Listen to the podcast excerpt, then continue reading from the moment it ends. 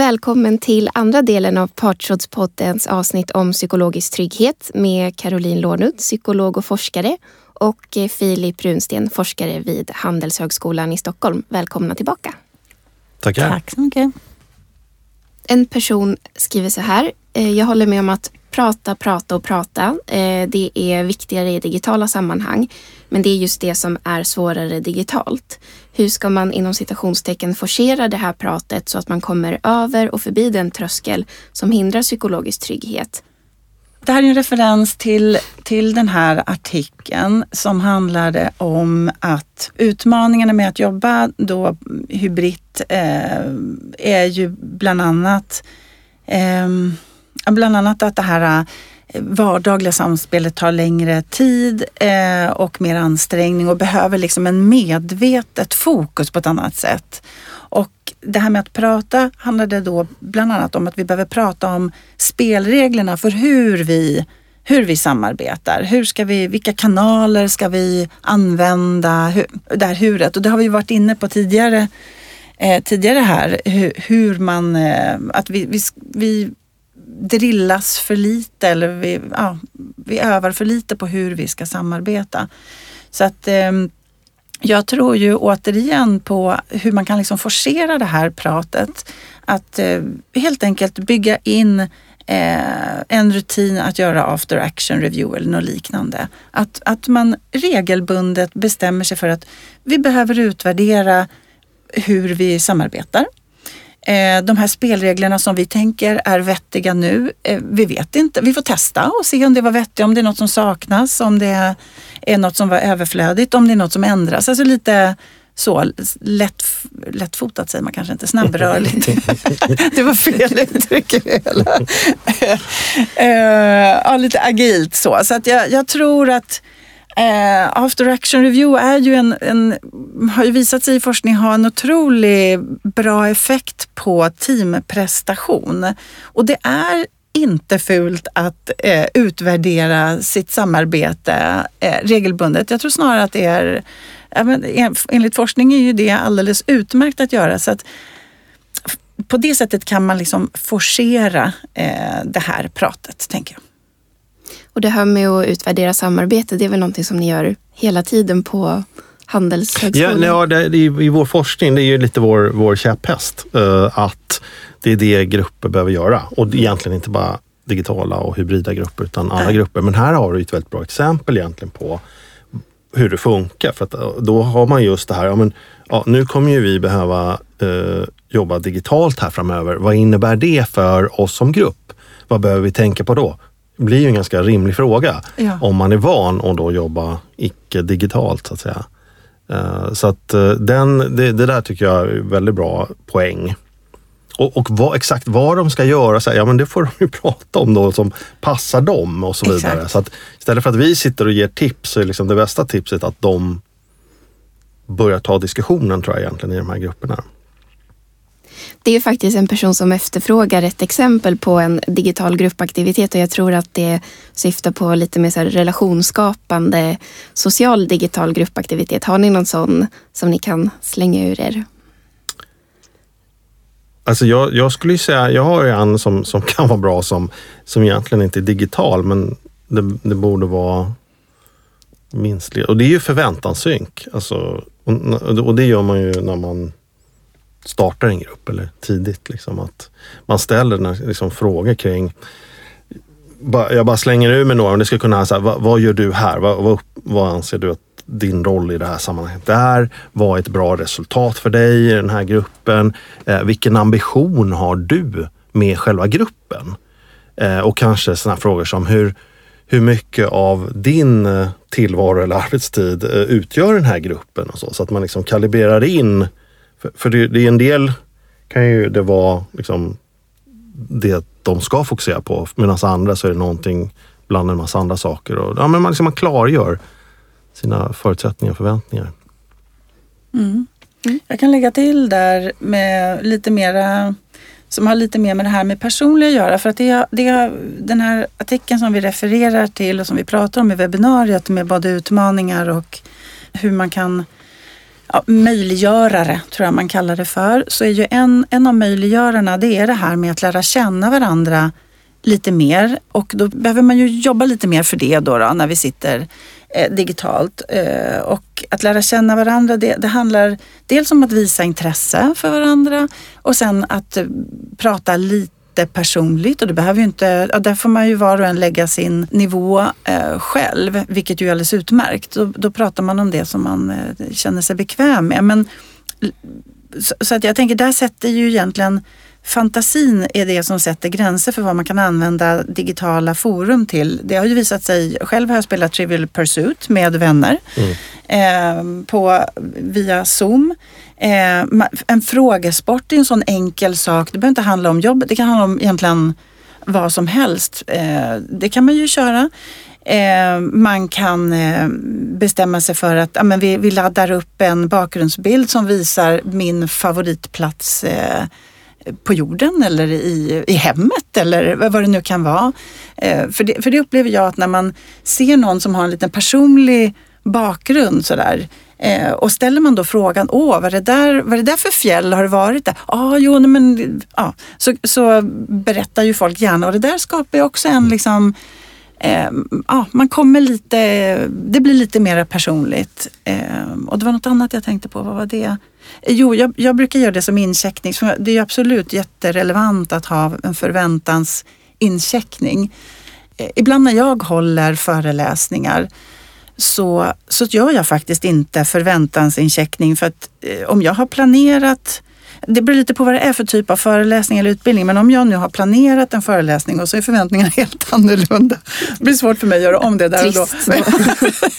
så då brukar jag, eh, ibland så kör jag en eh, fyrfältare eh, på där man får liksom stoppa in sig själv. Så här, hur var din morgon? Och så är det fyra olika förslag där ett är från kroppen till eh, min eh, hund, barn, man, eh, fru är till sal. Ja, men förstår, ni? så att man gör det liksom lite roligt och lekfullt. Och jag tänker i en, i, en, eh, liksom i en arbetsgrupp som man träffar ja, men som man tillhör så kan man ju ha den här typen av liksom lite lättsamma incheckningar eller utcheckningar från veckan. Vad händer i helgen? Eller, ehm, ja, det, det, finns ju massa olika förslag på saker som man kan spåna kring. Det handlar ju om att skapa någon slags gemensamma upplevelser tillsammans. Att man, att man gör sådana olika saker liksom tillsammans.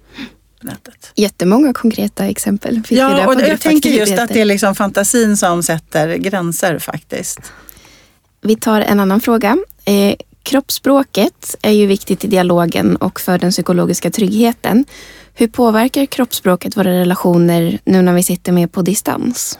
Eh, faktum är att eh, när den här frågan eh, googlade jag lite på. Jag, var, jag, jag, blev nyfiken själv på, hittade ingenting som liksom står för en eh, ingen forskning som visar precis hur mycket procent som går förlorat eller något så vidare. Men, men det som var lite intressant var att jag hamnade i en, en gammal studie som har blivit oerhört refererad eh, och missförstådd. Mm. Spännande. Ja. Eh, och den, enligt den studien så var det så att kroppsspråket står för den största delen av vår kommunikation, 55 procent. Och det här, det här är någonting som upprepas i många, många, mm. många, många olika det sammanhang. Hört. Det har ja. man hört. Eh, och det, det som är lite synd då är ju att i den studien så tittade man just på vad som händer när kroppsspråk motsäger det som personen säger och vad som då påverkar mest. Mm. Eh, som jag säger, eh, jag är inte arg eh, och, och, ser ut på ett visst sätt så tror människor mer på min, min ton och mitt kroppsspråk istället för på liksom det verbala budskapet. Verkar rimligt. Ver, verkar ju helt rimligt. Ja, då blir nästan 55 procent lite lite kanske. Mm. Eh, så att det, det, här kommer alltså från en väldigt liksom begränsad typ av eh, experiment, som man, eh, ja, test som man gjorde då. Eh, så att det är inte så vanligtvis tydligen att det är 55, utan vi tror ändå ganska mycket på vad, vad folk säger, om inte kroppsspråket verkligen motsäger det. Eh, men, men med det sagt så tror jag ändå, alltså tittar man på en människa i 2D i en liten ruta, det är klart att det, det går inte att uppfatta nyanser på, på samma sätt. Så att jag tror definitivt att det, det, vi går miste om nyanser och jag tror att det är svårare att, att uppfatta när någon känner sig obekväm till exempel. Ja, men det verkar helt rimligt. Alltså att du får ju färre indikatorer på, som du normalt använder då. Men, men jag har också en sån här grej som inte alls svarar på frågan, men som jag tyckte var väldigt intressant i, i sammanhanget. man gjorde en sån här studie eh, för eh, som, som, alltså man lät grupper göra intelligenstester. Det är en superintressant grej faktiskt. Uh, och då eh, visar det sig, uh, då får ju grupper, får ju precis som individer, en, en, en intelligenskvot. Alltså det blir en variation mellan grupper föga överraskande. Och det är spännande med det, då kan du börja testa vad som liksom samvarierar med den här eh, intelligenskvoten. Då. För då, då öppnar sig ett helt nytt fält. Då. Och då kan jag börja med att säga att, att individuell intelligens hade ganska låg eller ingen alls korrelation med gruppens, alltså den genomsnittliga individuella intelligensen eh, med gruppens intelligens, vilket är ju ännu mer intressant faktiskt. Eh, men det som hade högst samband var något, man gjorde en så kallad RME-test och en RME-test går ju ut på att reading the mind in the eye står det för. Alltså din, du mäter egentligen din skicklighet att avläsa andra människors känslostämning. Eh, och det var det som hade högst korrelation med gruppers intelligens. Alltså den, ge, gruppens genomsnittliga förmåga då att läsa av varandras eh, känslostämning eh, var det som hade högst korrelation med om med gruppens intelligens. Då. Och nu kommer jag till själva poängen. Det visade sig att när du gör samma sak digitalt och då fick de inte ens se varandra, alltså, utan ren chatt, så var det fortfarande RME som var den, det som korrelerade mest. Det vill säga, det är inte det faktum att du kan läsa av, för det kunde de ju inte, de såg ju inte ens mm. varandra överhuvudtaget. Då. Eh, utan det är RMR förmodligen en indikator på din, det man kallar för emotionell intelligens. Alltså din förmåga både att läsa av andras och dina egna känslostämningar. Då. Så att det är en väldigt viktig aspekt men, och du har kvar den även om du inte ser andra människor. Och den gäller fortfarande i rummet men, eh, men du har ju färre indikatorer att jobba med om du så att säga, bara möts via ett, ett ansikte i eh, kameraansikte så att säga. Så om jag uppfattar dig rätt så säger du att personer som är, är emotionellt intelligenta, är duktiga på att uppfatta signaler från andra.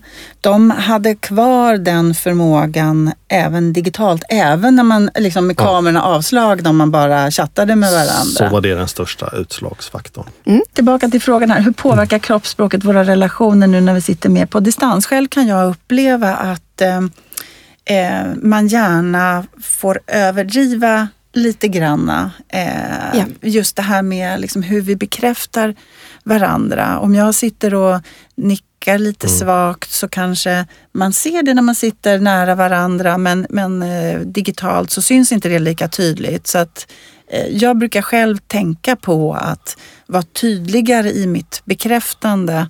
För det tror jag också är någonting som eh, skapar psykologiskt trygghet att eh, sitter ett gäng alldeles, alldeles stilla, tysta personer framför en eh, så blir man mer och mer osäker på hur det landar det man säger. Eh, och, eh, ja, och, och, där kommer ju också det här in med att ha, sitta framför ett gäng svarta rutor. Ja, precis, och det, och det, det kan ju vara motiverat i liksom stormöten och så, men, men har en arbetsgrupp som du tillhör och samarbetar med en, ja, jag, tycker det är väldigt intressant. Då, då, är, då, tänker jag att det är inte bra med eh, nersläckta rutor. Eh, för, och, och avstängt ljud. Och, Ja, nej men precis. Nej. Det har jag också hört om som faktiskt kör med mm. Påsatt ljud och att man snarare stänger av ifall det kommer in någon störning då. Alltså att någon mm. borrar. Ja, just det. att det är först det. då man stänger av sitt mm. ljud men att default är ljudet på. Mm.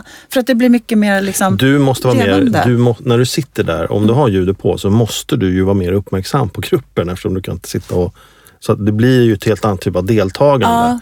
Både om du har bild och ljud på. Just det. Och det är därför jag, jag rekommenderar ju definitivt inte att man gör det om inte liksom det av tekniska skäl det finns inte bara en bredd och sådär. Va? Nej men exakt, verkligen. För det gör ju bara det digitala så att säga ännu, ger det ännu sämre förutsättningar. Jag ska bara säga att du är en person, Caroline, som är väldigt duktig på att bekräfta digitalt. Du är, jag tycker verkligen att du utmärker dig i digitala sammanhang för att du är väldigt bekräftande och liksom, tänker du någonting positivt så säger du ofta det. Ja, vad roligt Så att du höra. lever som du lär där, tycker Tack. jag. Ja, nej, men det är, är, eh, det är, jag tycker det är viktigt och, och eh, viktigt att säga. För mig är det, eh, det är inte en svårighet. Alltså för mig. För att jag förstår att man har ju olika förmågor och för vissa skulle här, man skulle nästan behöva ha liksom en påminnelselapp bredvid datorn för att komma ihåg att göra det här. För mig går det per automatik. Men, men det är ju roligt att, du, att det uppfattas.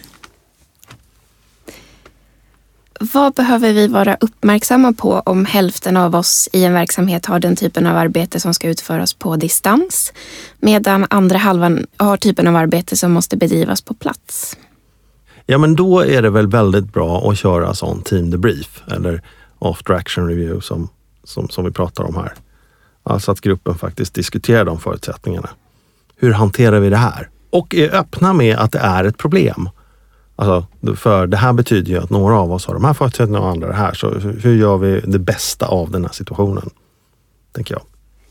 Ja men jättebra, jag bygger gärna på där för det där är ju precis det som den här äh, artikeln, en av de möjliggörarna som den här artikeln säger, att acceptera, alltså erkänna att det här är en utmaning så att man inte låtsas som att Mm. nu kör vi på som om alla satt fysiskt på plats utan att verkligen verkligen ta tag i det som en eh, sak att prata om. Hur ska vi göra nu då? Sen säger ju eh, de två andra möjliggörarna, det är ju dels det här som vi varit inne på med spelregler, prata om hur, och det var ju det du också sa Filip, du, du tog två igen där faktiskt.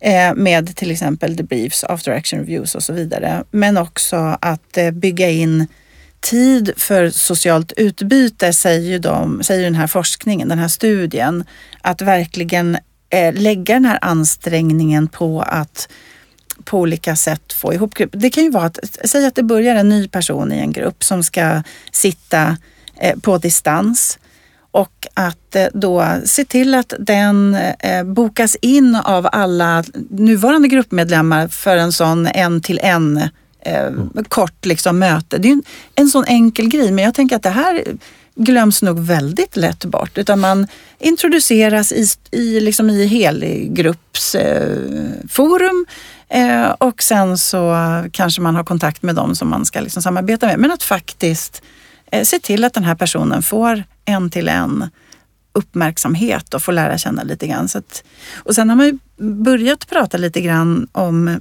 vad, vad händer egentligen när några sitter på distans? Säg att chefen till exempel är på plats och det finns ett gäng som är på plats och så finns det ett gäng som är på distans. Vad, vad blir den olikheten? Vad kommer det leda till för konsekvenser i form av karriärutveckling och löneutveckling? För, för att eh, är man på plats och ser någon, jag är lättare för att se dig Filip, vad du gör om jag möter dig varje dag. Jag har lättare att bygga relation till dig om jag möter dig varje dag. Eh, Medan de som är på distans, så där tror jag Ja, där får man ju liksom tänka till lite grann. Och just det här med att de som sitter på distans missar det här försnacket inför ett möte, eftersnacket efter ett möte. Och det där, det är inte helt lätt att komma med någon eh, superbra... Liksom, vad, vad är den virtuella kaffemaskinen? Vad, vad, ja. Det finns säkert en Ja. app redan. Ja. Men jag, jag, jag slog mig faktiskt att det är ju faktiskt någon som har hittat på, jag, jag, vet, jag har ingen namn eller sånt, men just en så här, du vet man brukar ju sticka iväg och göra så här gruppaktiviteter och sånt i kick-off och allt för det. Som har, som har uppfunnit en sån virtuell arena för det. Då. Ja, men det finns det ju. Du Mm. kan ju göra såna här äh, Escape room. Ja, Ja. escape room digitalt, absolut. Ja.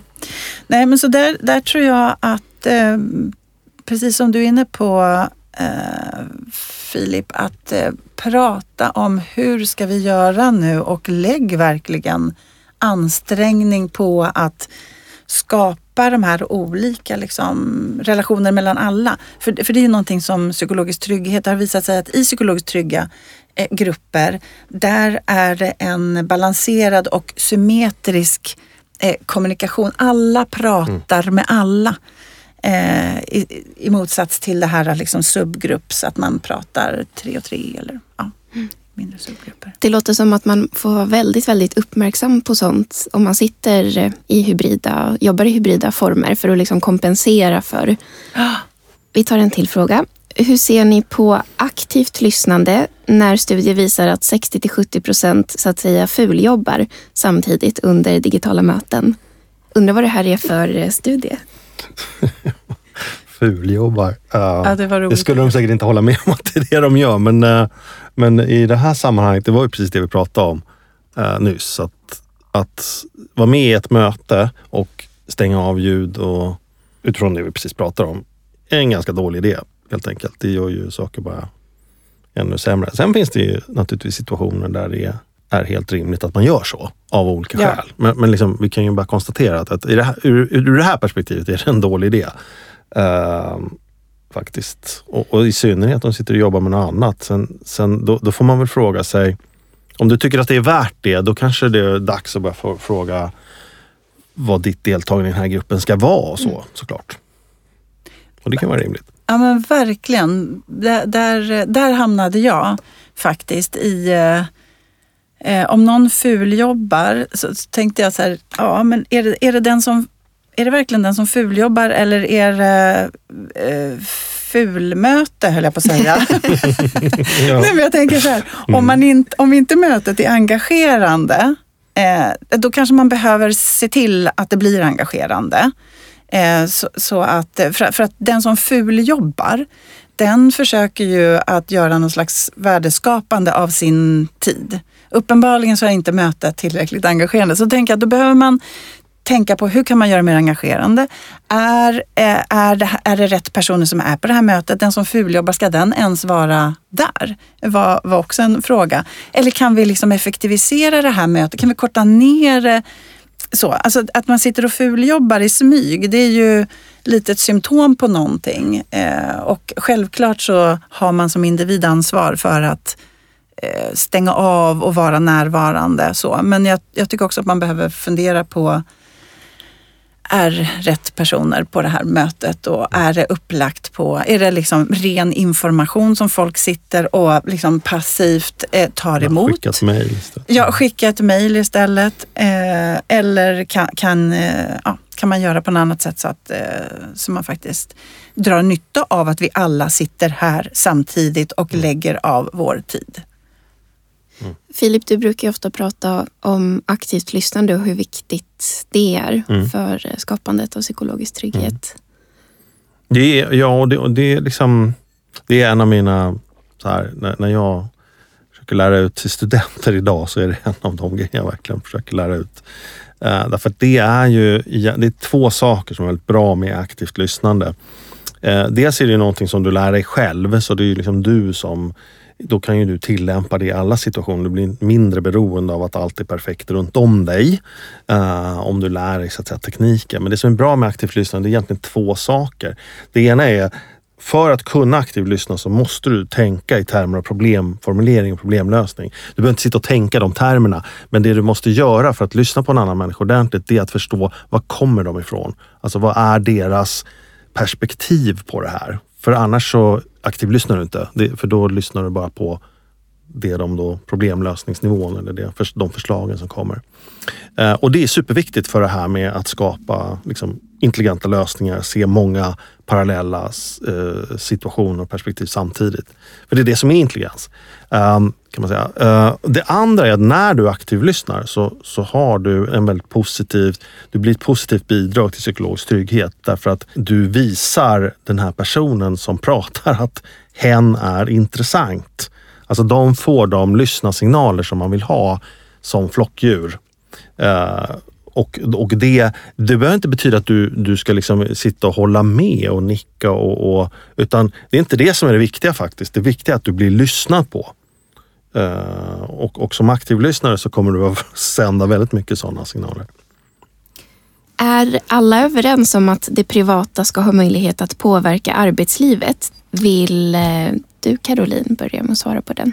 Jag vet inte om det är generellt accepterat men jag tänker olika saker här. Jag tänker dels att eh, vi har ju något som heter arbetsmiljölagen som säger att eh, arbetet ska anpassas efter våra olika fysiska och psykiska förutsättningar. Så att i någon slags grund finns det ju för att jo, vi behöver anpassa oss till, och människan är ju hel. Vi, vi är ju inte en hemma och en på jobbet och kan liksom inte dela av oss på det sättet utan eh, så, så i viss mån måste man göra det.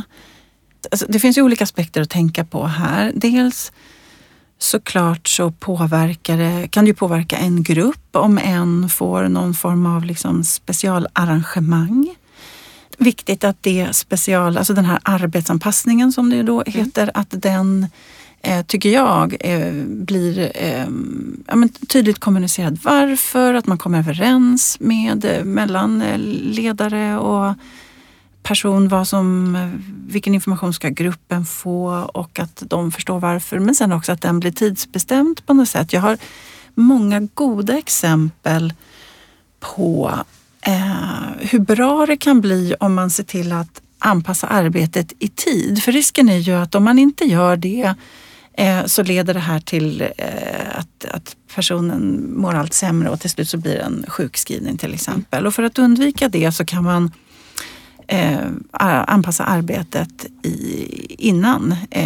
Och, bland annat så vet jag en, en chef som berättade för mig som hade en anställd som arbetade skift. Det var tre skift och sen så eh, och den här personen hade tre barn och det funkade väldigt väl så länge de var liksom två vuxna i hushållet. Men så blev en eh, nära anhörig till partnern sjuk och den här partnern behövde då resa bort och befinna sig nära den här anhöriga eh, i den här svåra sjukdomstiden. Och då plötsligt så stod den här anställda ensam med tre barn och tre skift. En jätteomöjlig situation. Eh, och så gjorde man en anpassning under en liksom begränsad tid för att det skulle funka och gruppen var med på det här för man förstod ju varför och ville liksom hjälpa till. och det här blev jättebra. Så, så jag tänker att eh, det, en sån här arbetsplats och grupp signalerar det är ju att du behöver inte vara på topp hela tiden. Du behöver Just. inte vara den här. Du, man, du, får vara mänsklig och du får ha eh, I vårt liv eh, så kommer vi alla stöta på utmaningar. Eh, och när det väl händer så behöver vi stötta varandra och eh, om jag säger det här som chef så vill jag också förmedla att jag finns här för att också stötta på det sättet som man kan göra från ett arbetsgivarperspektiv. Men då är jag ju beroende av att du kommer och berättar och pratar med mig. Men om man som, för det här är en av de, eh, ska säga, eh, rekommendationerna som Amy Edmondson som ju är är den som har forskat mest på psykologisk trygghet de senaste decennierna. Hon, hon säger att ett sätt att eh, öka den som i, i, en ledarroll, fast egentligen kan man göra det kanske också som medarbetare. Men om jag tänker som ledarroll så att på något vis eh, formulera utmaningen, att, att beskriva det som att eh, Eh, om, vi, om vi tänker om stress till exempel eh, och att eh, få vara människa. Eh, att då formulera sig som att ja, men i, i livet så råkar vi ut för saker och det, det har hänt mig tidigare och det har säkert hänt flera av er och det, det kommer liksom hända oss alla.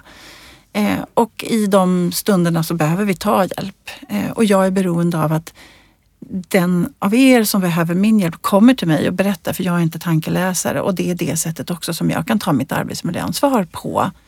Så, så jag finns här. Och jag tänker att om man som ledare formulerar något sånt så sänker man också tröskeln för att folk ska våga komma och berätta. För det är ju en av de stora utmaningarna när det gäller just att fånga tidiga tecken på stress. Att vi, vi går och eh, håller masken utåt. Eh, och eh, ja, nej men så, så, det är min take på liksom den här frågan. Jag vet inte vad du säger. Ja, jag, jag sitter och tänker, jag, jag har inget att invända mot det här. Det, men men man kan också vända på det. Som vanligt då, tycker jag. Det finns alltid två sidor. Men, men jag tänker att, och jag får lite känsla av att den som har frågat har ute lite efter det när man säger så här, är alla överens om att det privata ska ha möjlighet och så vidare. Mm. Uh, för att man kan, och där tänker jag så här att egentligen så, jag gillar ju att man har lagmetaforen för organisationer. Jag, jag, jag tror att vi skulle må bra att ha det mycket mer. Eh, därför att då, hur skulle du göra om du är del i ett lag som du gillar? Du gillar de som spelar i det och du tycker det är viktigt att ni är duktiga på det ni gör. Hur gör du då om du har problem hemma? Ja, det kanske är en dålig idé att inte säga något för att det påverkar dig och laget behöver veta det. Å andra sidan vill du ju inte vara mer börda för laget än nödvändigt. Så där, där, står du och måste göra liksom en bedömning. Och i vissa fall så är det nog helt korrekt att ta dina problem för att ja, de har ett inflytande på dig och, det, och, och kanske ditt lag, ett bra lag kommer hjälpa dig med det. Liksom. Men i vissa andra lägen så är professionalism kanske att man inte tar med allt. Jag tror att det blir en bra övergång till nästa fråga där det är en person som säger eh, som så här att, att medarbetarna inte berättar för cheferna när de har problem eller är stressade kan ju bero på att chefen inte vill höra problem. För då innebär det att chefen faktiskt måste göra något åt det. Jag har egen erfarenhet av just detta. Att när chefen kom förbi korridoren och frågade hur det är, vilket jag besvarade med att berätta att vissa saker inte fungerade alls. Varpå chefen sa, men sånt vill inte jag höra. Jag vill bara höra att det är bra. Mm. Låter... ja. Eh, hur kan vi i gruppen hjälpa chefen att verkligen vilja lyssna? Ja, mm. Caroline, du höjer på ögonbrynen. Vad tänker du? Ja, när jag tänker så tokigt tänker jag. Ja, någonstans skulle man ju vilja tala om för den här eh, chefen att eh, problemen försvinner ju inte för att du inte får höra dem, utan det blir bara mindre möjligt att hantera dem. Eh, hur tänkte du nu? skulle jag ja. vilja fråga den här chefen. Så att ja, man kanske helt enkelt får ge feedback på det.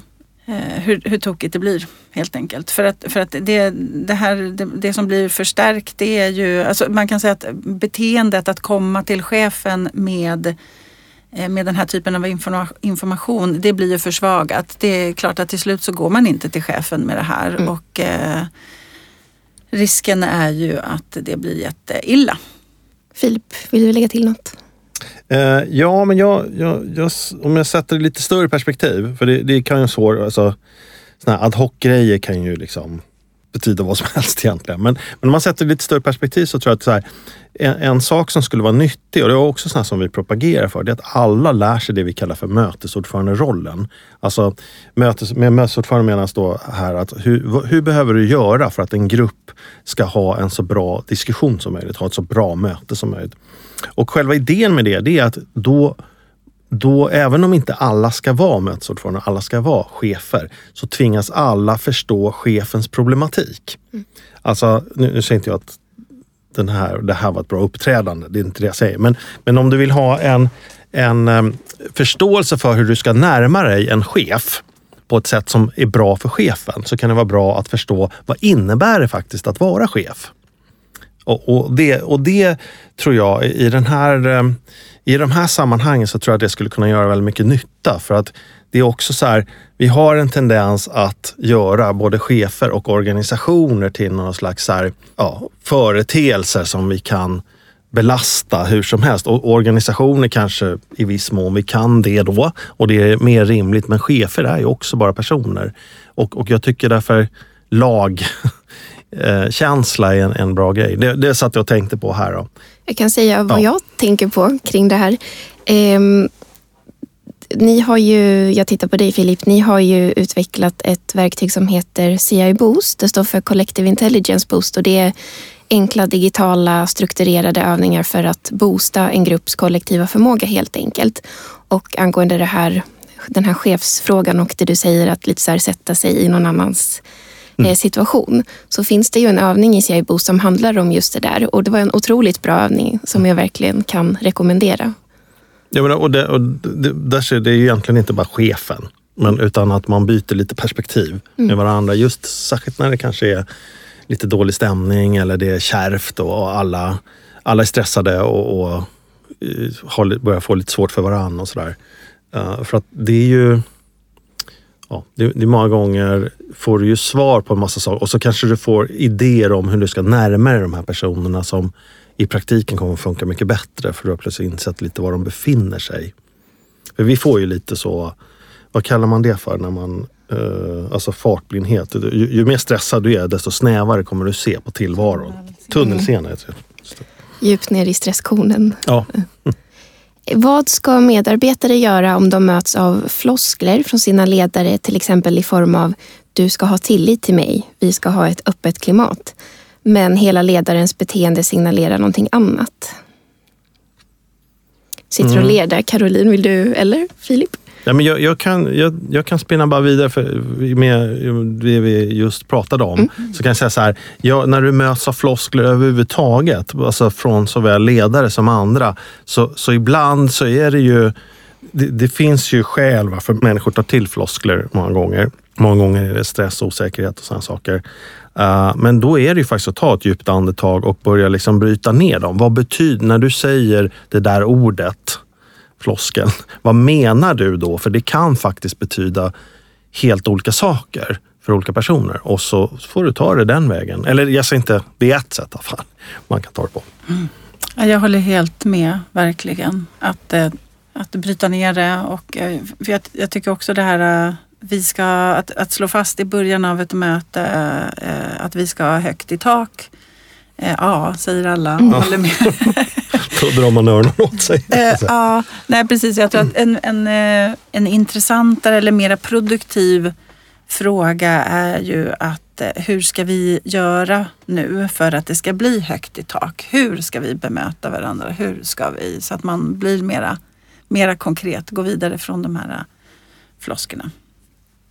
Hur stor betydelse har gruppens storlek och finns det något gyllene mått för antal medarbetare per chef? Ja, det här är en så klassisk fråga, så därför fnissar jag lite. Eh, och svaret är ju liksom grupp. Nu pratar vi ju grupp här. Alltså, allting beror på vad det är du ska göra för någonting. Eh, så att du måste ju ha så många som behövs för uppgiften. Om man menar grupp med det. Men om vi om då pratar om en arbetsgrupp som, som ska, så att säga, det krävs att de har ett ska säga, intellektuellt utbyte med varandra. Så de måste resonera tillsammans och själv komma fram till delvis vad det är de ska göra, hur de ska göra och så vidare. För att ni, ni förstår själva, om du, har, om du har något som är väldigt tydligt, flytta tegelstenen så här, då kan du få väldigt många arbet, människor i arbete väldigt enkelt. Bara genom att skicka instruktioner till dem. Men om du, ska liksom, du och jag behöver diskutera vad är det här och hur funkar det? så här, Då finns det ju någon, någon gräns man brukar prata om alltså någonstans bortom 10-12 personer, då blir gruppen så pass stor så att i realiteten är den, i många av de här sociala dimensionerna så är det inte en grupp längre utan den är liksom, man börjar föra mera subgrupper och sånt. Och det beror ju helt enkelt på att vi kan inte relatera till så många personer. Vi fixar inte det. Eh, för det, det, relationer handlar inte bara om du, din och min relation, men sen så har jag också en relation till din och Carolins relation och så vidare. Det blir, det blir för mycket för oss att hålla reda på. Så då kopplar vi bort människor och tycker att de är liksom mindre relevanta för mig i det här sammanhanget. Och så blir det subgrupper. Då. Men i praktiken ska jag säga, ska du, ska du ha den här typen av, om, om du nu har en möjlighet att välja, så kanske någonstans mellan fem och sju räcker. För den bistra sanningen är att ju fler desto svårare. Alltså, och, det tar ju bara att lyssna av en grupp med åtta personer på riktigt och verkligen vilja höra vad de säger. Ja, det tar väldigt mycket tid. Och, och är det då svåra grejer som ska diskuteras och vägas fram och tillbaka, så ja, det är klart det tar tid. Och de har massa olika infallsvinklar och så, som är relevanta allihopa. Uh, så. Men, men, men det kan ju också vara situationen det behövs, de här åtta eller tio, så då är det bara att gilla läget och göra det så bra man kan. Ja, om man tänker på just ett hälsoperspektiv eller stressperspektivet på det här så vet jag att eh, Nyckeltalsinstitutet, jag tror att de ser en samvariation mellan gruppstorlek och eh, personalomsättning och eh, sjukfrånvaro någonstans när det börjar närma sig, alltså mellan 15 och 20 personer, en medarbetargrupp, någonstans där börjar det bli en samvariation mellan gruppstorlek och de här måtten ju, som, som är, äh, är ju ett symptom på att man kanske inte då får, får sina behov tillfredsställda eh, i den här gruppen. Och det, där skulle ju psykologisk trygghet kunna vara en av de aspekterna. Jag känner inte till någon specifik studie kring det. Men eh, ja, så att någonstans det som Filip nämnde. Men då är det arbetsplatsgrupper så att säga? Då är det arbetsplatsgrupper, ja. precis. Det är det. Och i, eh, då handlar det ju inte om, om lärande och informationsdelen. Nej. Då handlar det ju om Men, men det, det är samtidigt intressant för då, då kan man ju tolka det som att över den nivån då börjar du bli lite eller vissa i gruppen kommer bli, börja bli lite osynliga Ja, och så. Och ja. då får du liksom en del, börjar en del negativa effekter framträda. Liksom. Ja, exakt. Ja, och vad gör det med deras eh, upplevelse av meningsfullhet och Ja, att ja, känna ja. sig lyssnade på och så. Mm. Och det var faktiskt vår sista fråga. Eh, kan jag få några avslutande eller recapande ord från er? Filip, vill du börja? Ja, men jag, jag tycker det här är jättebra. Eh, de som lyssnar kanske vi har, tycker vi har pratat väldigt länge om, men eh, jag tycker det här är superviktigt för jag tror att, som vi har varit inne på ett antal gånger, alltså det som, det som kommer att behövas på arbetsplatser i framtiden, det är mer kunskap om hur samarbete funkar och vad samarbete kräver. Och att sådana här begrepp som liksom psykologisk trygghet som vi pratar om här, KASAM och så vidare, blir liksom allmängiltiga. Och, och människor eh, liksom har, har med dem i sitt tänkande kring hur de ska närma sig problem och sådär. Alltså en allmänbildning i samarbete helt enkelt. Tror jag är jätteviktigt. Eh, men det är ju det första steget. Sen kommer det liksom, det, kommer, det, det är liksom mer att man får språket. Sen, sen finns det ju massa sätt att göra saker på, men det här, att vi får det här språket tror jag är jättebra. Vad säger du Caroline? Uh, ja, jag, jag säger att jag tycker att det har varit otroligt spännande att uh, stöta och blöta psykologisk trygghet. Både kopplat till det här mera ja, med kollektiv intelligens och hantera komplexitet och dela information och lärande och, och, och liksom den biten. Eh, och då mitt perspektiv som är mera det här med eh, ja, men hälsa och välmående som, som i sin tur också leder till god prestation. Så att jag, jag tycker det har varit väldigt intressant att, att diskutera det här ur de två olika aspekterna och se vad... Det är ju väldigt samstämmigt, eh, tycker jag, mycket. Eh, det har egentligen inte varit några stora motsättningar i de här olika liksom, forskningsfälten utan det jag tänker, är man intresserad och vill jobba mer för en, eh, en psykologisk trygghet så är det uppenbart att man får med sig många positiva utfall på vägen, både när det gäller prestation och eh, välmående, tänker jag. Då återstår bara att tacka er så mycket för att ni var med idag, Caroline och Filip, och tack till dig som har lyssnat. Om du är nyfiken på vilket stöd som Partsrådet erbjuder för att jobba med psykologisk trygghet så kan du läsa om tjänsterna som Caroline och Filip är involverade i bland annat. Det är Fånga tidiga tecken respektive kollektiv förmåga. Och du hittar information om tjänsterna och mycket mer på partsrådet.se.